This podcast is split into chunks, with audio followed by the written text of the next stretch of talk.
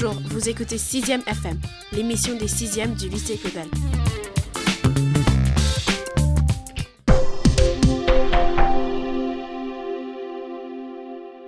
Avez-vous déjà adoré un prof au point de ne pas attendre les vacances? Avez-vous déjà offert, comme moi, des cadeaux et lui faire des gâteaux avant chaque vacances? Non, là, ça va trop loin, Roman. Tu es obsédé. Il n'y a rien mieux que les vacances. Je sais, Oyan, mais j'ai eu envie de rendre hommage à ma formidable professeure de maths de cette année. C'est une façon de lui dire au revoir, en quelque sorte.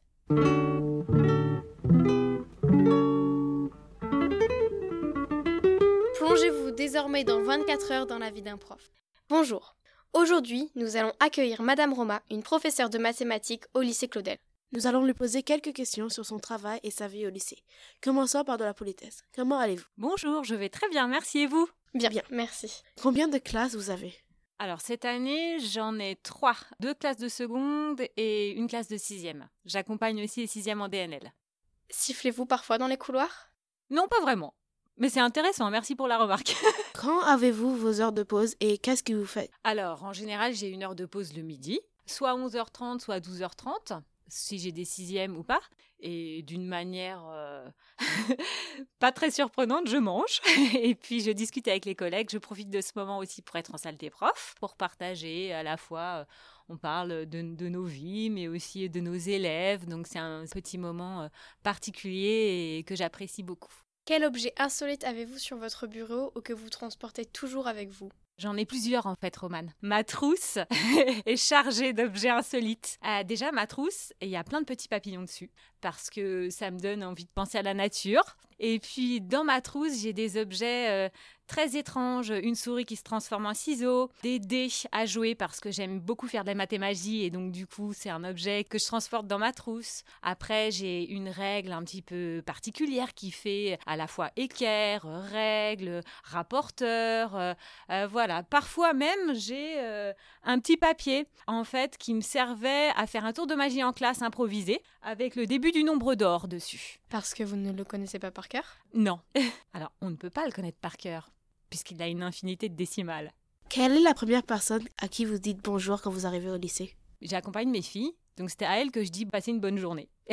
et puis après, en général, je vois le grand sourire de Charmille et d'Emmanuel à l'accueil, Sophie et euh, d'autres collègues et, ou des élèves. Donc ça dépend, c'est un petit peu le hasard, mais beaucoup de sourires en arrivant. Combien d'heures travaillez-vous chaque semaine? Alors là, ça c'est difficile de répondre à cette question parce que c'est vraiment variable en fonction des semaines. Comme pour vous les élèves, il y a des semaines qui sont plus chargées que d'autres.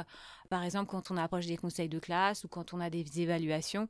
Donc ça va être difficile de répondre à ta question parce que là, c'est, ça peut varier euh, presque, je dirais pas du simple au double, mais dans ces eaux-là.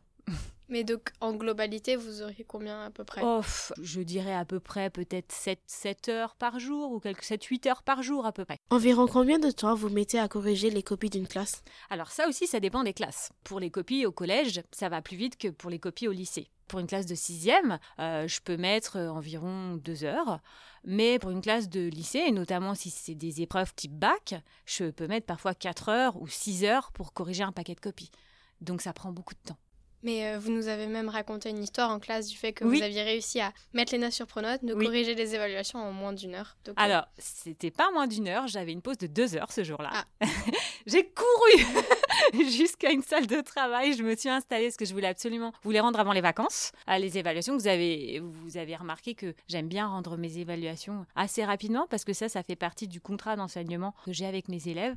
Quand moi-même je leur demande de faire leur travail euh, régulièrement, j'estime que je me dois aussi de ne pas rendre leur copie euh, un mois après. J'essaye de le faire, ça peut m'arriver de prendre plus longtemps, mais j'essaye de le faire. Et donc ce jour-là, oui, je me suis mise dans une salle de travail, j'ai sorti les évaluations, j'ai corrigé, j'ai couru, je suis remontée en classe, j'ai tout mis sur juste avant d'arriver, ça a sonné. Et là, je suis arrivée en classe et j'ai rendu les copies. Quelle est la dernière chose que vous faites en partant au lycée? La dernière chose, je vais récupérer mon manteau surtout l'hiver parce que je sais que dehors il fait froid. Donc je prends un petit peu de temps pour me couvrir avant d'affronter le froid et je vérifie si euh, tout est OK pour le lendemain, si j'ai bien euh, fait mes photocopies, si mes cours sont euh, voilà, si en tout cas, j'établis une liste dans ma tête des choses que je vais devoir faire à la maison avant de quitter le, le lycée. Dans vos journées, quelle est l'heure de travail que vous détestez le plus? J'aime pas beaucoup travailler en fin de journée parce qu'on est tous fatigués. Donc l'heure, par exemple, de 16h30 à 17h30, c'est pas une heure qui est facile ni pour les élèves ni pour les enseignants en fait. Parce que nous aussi on a eu notre journée de travail. Les élèves ils, arrivent ils s'en rendent parfois pas trop compte parce que bah on a une posture professionnelle. Et souvent c'est des moments où euh, tout le monde est fatigué surtout l'hiver quand les journées sont courtes. On sort du lycée il fait nuit et donc, c'est pas des heures qui sont vraiment propices à, un bon travail, ces heures-là. Quelle est votre classe de rêve, même imaginaire? La sixième rouge. la salle de classe. D'accord. Mais merci beaucoup. Mais quelle est votre salle de classe euh, que vous, même imaginaire, que vous préfériez? Alors en fait, c'est une très bonne question parce que j'aime beaucoup, beaucoup, beaucoup travailler dans un lieu qui me parle. Et donc, comme vous avez remarqué, par exemple, en, salle 212, il y a beaucoup de couleurs, beaucoup de posters, beaucoup de production d'élèves. Ça peut être euh, autour euh, des constellations, ça peut être des pavages islamiques, ça peut être euh, un exposé sur le nombre pi, ça peut être des blagues aussi, mathématiques ou euh, des énigmes, ou même des messages. Par exemple, euh, tu as le droit de te tromper. Même si je ne suis pas dans la classe, je sais qu'il va y avoir une ambiance. Et d'ailleurs, je l'entends souvent. Les élèves que je n'ai pas, rentrer en 212, ressentir quelque chose parce que tout simplement les murs ne sont pas blancs. Alors c'est pas ma salle, hein, puisque moi je vais dans toutes les salles, mais c'est la salle dans laquelle je, bah, je vous fais cours en sixième.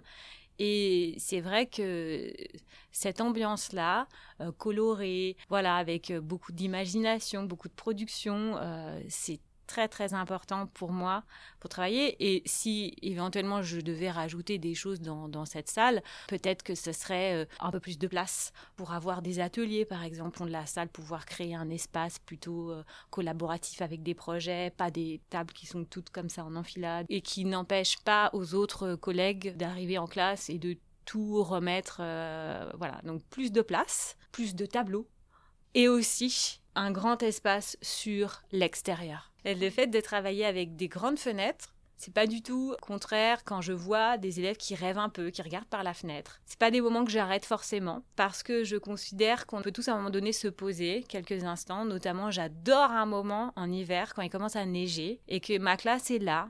C'est une ambiance tellement feutrée, calme. Et parfois, il n'y a aucun bruit. On est tous là, on travaille, mais on est bien ensemble. On voit la neige qui tombe dehors. Et ça, c'est le rêve d'un professeur au Canada. Merci. Comment vous gérez l'agitation d'une classe? Moi, déjà, je suis quelqu'un de très dynamique. Donc l'agitation me dérange pas vraiment à partir du moment où euh, les règles sont claires. Et c'est sûr que je tolère pas n'importe quoi dans mes classes. Si c'est une agitation intellectuelle, c'est parfait. En revanche, une agitation pour euh, se lever toutes les trois minutes pour aller aux toilettes ou bien euh, se disperser, etc., ça c'est forcément quelque chose que j'ai à gérer. Mais ce sont des règles très claires avec mes élèves et je peux aussi m'adapter en fonction de la situation. Il est clair qu'une classe à 8 heures le matin ne sera pas la même, comme je l'ai dit tout à l'heure, à 16h30 le soir. Et pour finir, quelle est votre gourmandise préférée? Alors, Romane, ma gourmandise préférée, j'en ai beaucoup. D'ailleurs, je vous ai amené des petits bonbons. tu as vu que dans mes cours, je parle beaucoup de gourmandise parce que c'est un langage qu'on parle tous. Dans vos problèmes. dans, les problèmes. Et, et les mathématiques, c'est une matière vivante et euh, la gourmandise y a sa part. et donc, c'est un langage que je parle à mes élèves et qu'ils reçoivent. Ça me permet de raconter des histoires en classe. Je pense qu'un enseignant, euh, en fait, quand il arrive à raconter des histoires en classe, ben, c'est gagné. C'est-à-dire que l'élève, il va rentrer chez lui et il y aura un fil conducteur il y aura du sens dans ce qu'il aura appris. Et alors donc, pour revenir à ta question, quelle est ma gourmandise préférée? J'en ai beaucoup en fait. J'aime beaucoup le chocolat et j'aime beaucoup les petites euh, préparations que mes élèves me font au cours de l'année. à Noël, par exemple, des bons petits cookies ou alors des meringues en, forme de pie ou des choses.